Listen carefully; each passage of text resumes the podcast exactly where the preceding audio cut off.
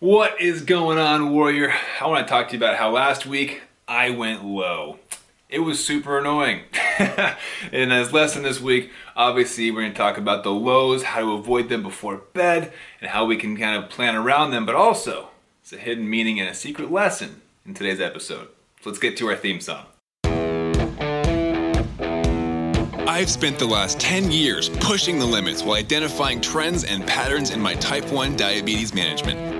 Follow along as I learn, apply, and share the fitness, nutrition, and lifestyle strategies that I've learned from diabetes experts around the world. The real question is how can we live fearlessly with diabetes while maintaining stable blood sugars? This podcast is here to give you the answer. My name is Matt Vande Vegte, head coach and co founder of FTF Warrior, and welcome to Pardon My Pancreas. All right, so last week there's an interesting recurring low that happened before bed. Now, the first time it happened, I was like, that was weird. Okay, went low before bed. Doesn't usually happen. I'd usually get tighter control than that. Uh, and it wasn't low, low, right? I just dipped into like the 70s and then barely into the 60s and was like, ah, let's not go to bed yet, right? Glucose tab, maybe two. Let's get back into range so I can go to bed peacefully, sleep through the whole night like I usually do, which is super awesome and not something I used to always be able to do right? I used to wake up multiple times of the night trying to treat lows and just when you don't control diabetes, it controls you. It's it's one way or the other. That's how it works. But this last week, saw that low second night in a row. I was like, huh, is this a new pattern that we're trying to trying to see here? Should I make a change? And trying to figure out what's going on, right? And in that process, had a tab, didn't really do a whole lot. 15 minutes later, okay, I, I, waited 15. Usually one tab brings me up enough where I can go to bed and be confident about it, right? You know, that 90-ish range, maybe just over 100, feel good about where I'm at. And I'll say usually I like to be over 100, just for safety. Uh, but the one tab didn't work like it usually does, you know? Uh, so I go for a second tab. Go back to reading my book before bed, trying to learn some new stuff. Didn't work. 15 minutes later, I'm still beeping. I'm at 69. Hashtag tab rob, tag, tag Rob How. There we go. Over a diabetic doing things. Uh, no, and so I go in and I'm like, that's super frustrating, right? I'm gonna go have uh, maybe a bigger snack, have some chips. Uh, plus, I was getting hungry. With like, all right, let's, let's eat a little bit more. Nothing. A steak, 67, 68, 67. It's just sticking there. Like I'm stuck. Like it's not digesting. I'm like, what the heck is going on? Been hours since my last meal. Can't really tell what's going on. I hadn't gone for a run in the last 30 minutes, so have some more sugar. I'm starting to get frustrated, right? By this time, an hour has passed. And I'm like, how much longer am I gonna have to stay awake, right? And this is one of those times where you think about how much sleep have I lost? since I've been diagnosed with type 1 diabetes. Like, how much of an impact has this disease actually had on my lack of sleep? Which is sad to think about when you really do take a moment there.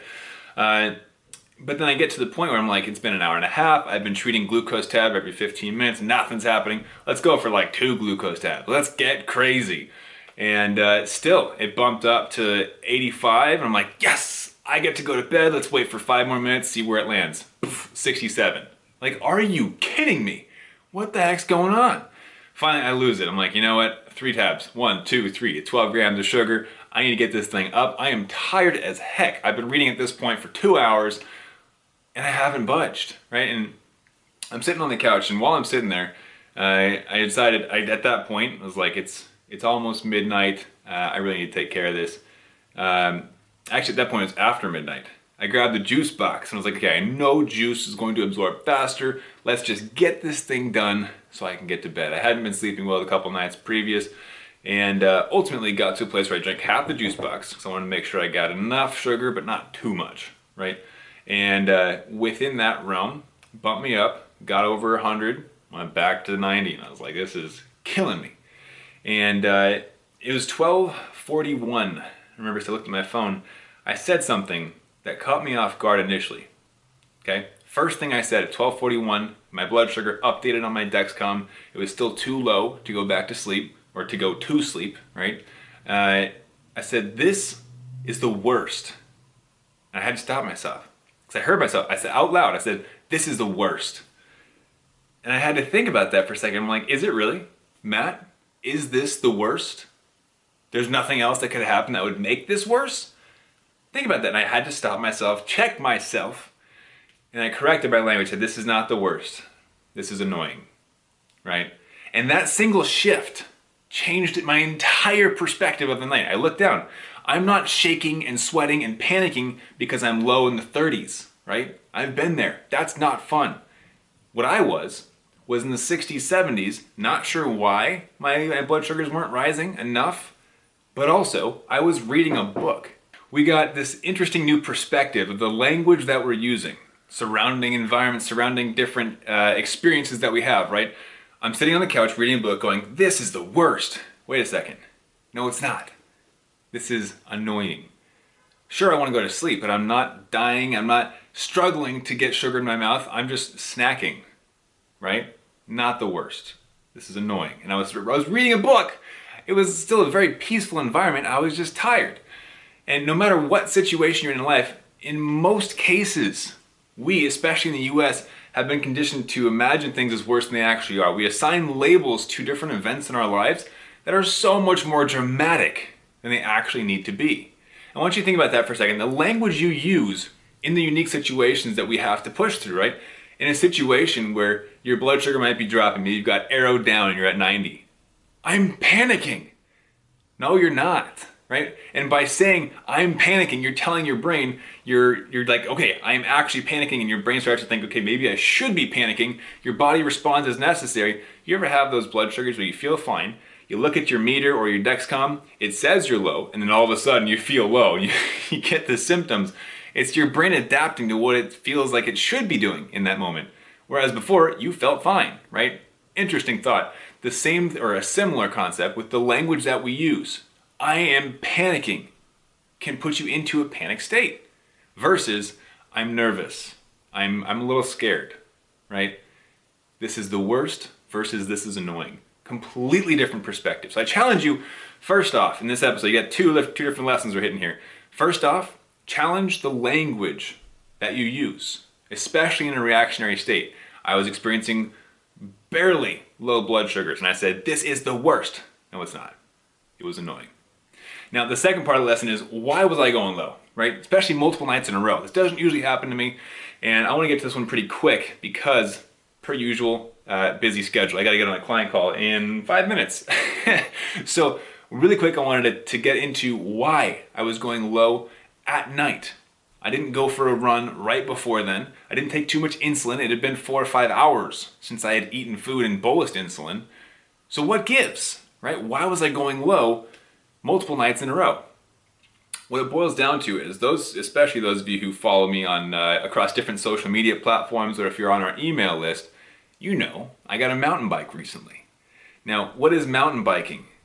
It's activity. It's exercise. It's a workout. If you've never gone mountain biking, I, I suggest uh, you take it slow, first of all. Uh, I've already popped two tires because I went a little bit too hard. Uh, but second, understand that any activity you do is likely to have some form of an effect on your blood sugars. Now, mountain biking is much different than going to the gym, right? It's uh, a consistent effort you're putting out, especially if you're consistently pedaling. It's not all downhill. I was going on flat trails, still going over eh, small jumps. You know, I'm not gonna, I'm not gonna let you think that I'm like some crazy awesome mountain biker getting like 20 feet in the air. No, I was like six inches in the air, right? Maybe a foot. but when you introduce new exercise into your life like that, you're likely to become more insulin sensitive. Now, me jumping into mountain biking on top of my existing workouts, which they've been struggling recently, but I still do exercise just about every day, even though I'm not as effective as they used to be. That's me working on me. I get I get on that. But in introducing a second piece of exercise almost on a daily basis, I was putting myself in an even more insulin sensitive state, which means I require less insulin. Now, overall, that's what we see is you need less insulin throughout the day, throughout the night. So why was I going low at night? Why did it consistently show up at night when I wanted to go to bed? Literally planned hours in advance. I'm going to go to bed on time tonight. And my diabetes is like, no, you're not. you're going to stay up and snack for three hours. Why did it happen at night? Well, the timing of your exercise can also impact your blood sugars, your insulin sensitivity, those consistent lows.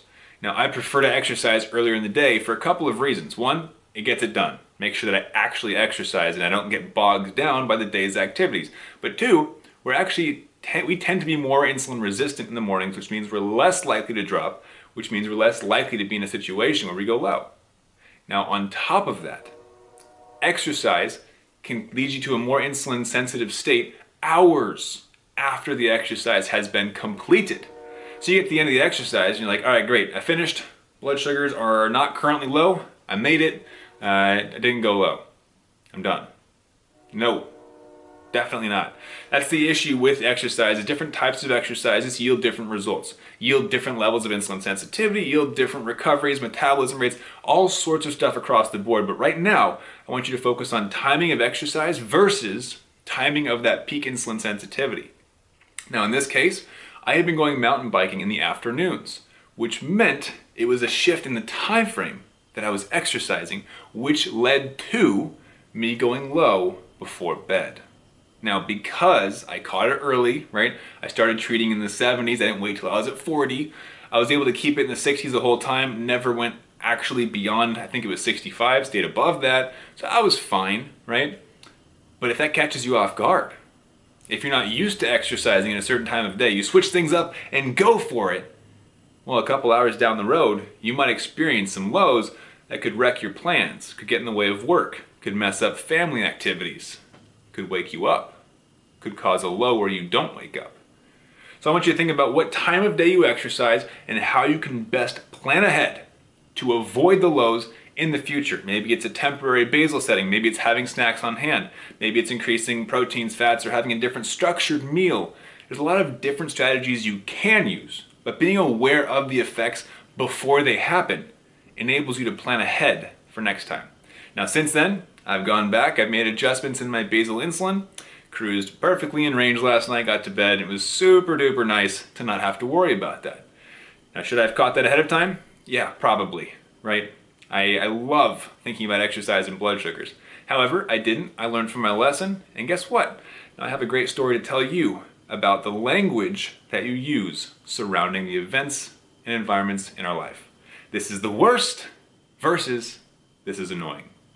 So, what I want to share with you today, two things I want you to remember. Challenge the language that you use in your everyday life. Every situation you're in. Look at the language you use. I hate this. I hate Mondays. How about that one? Or, ah, Mondays are annoying. And honestly, Mondays aren't inherently annoying. Let's just get that out of the way. That's a whole different topic though. Challenge the language you use on an everyday basis in your reaction to situations that arise. Two, look at the timing of your exercises and see if hours later you have a peak of insulin sensitivity that's causing consistent lows. How can you fix that? How can you better prepare for that? Now, before I go, because I have one minute, I want you let, I wanted to let you know there is a training where I coach more on exercise and blood sugars, basal insulin settings, bolus insulin settings, where I dive deeper into how do we control these things so that they don't control us. Remember, either you are in control of your diabetes or it is controlling you. In order to achieve your highest level quality of life, you have to understand how your diabetes works so that you can control it. If you're looking for a deeper training where I go uh, a bit more into the, the details of how I control my blood sugars, the strategies that I use to predict blood sugars through different exercises, I want you to go check out my free training at diabetesinaction.com. There's a bunch of great new strategies in there. It will challenge your current way of thinking, but it'll also open your mind into what's new and possible with your type 1 diabetes. P.S. I want to add in one more thing before we call this episode. I have 30 seconds before my call. There's something coming up that's really, really exciting. It's something I've been working on for many months. And because today actually marks our 100th episode of the Pardon My Pancreas podcast, we're celebrating by releasing this early. So check in next week. Next episode is going to have some real goodies for you. I hope you're ready. Now for today, go check out diabetesinaction.com. I'll see you there and keep up the fight.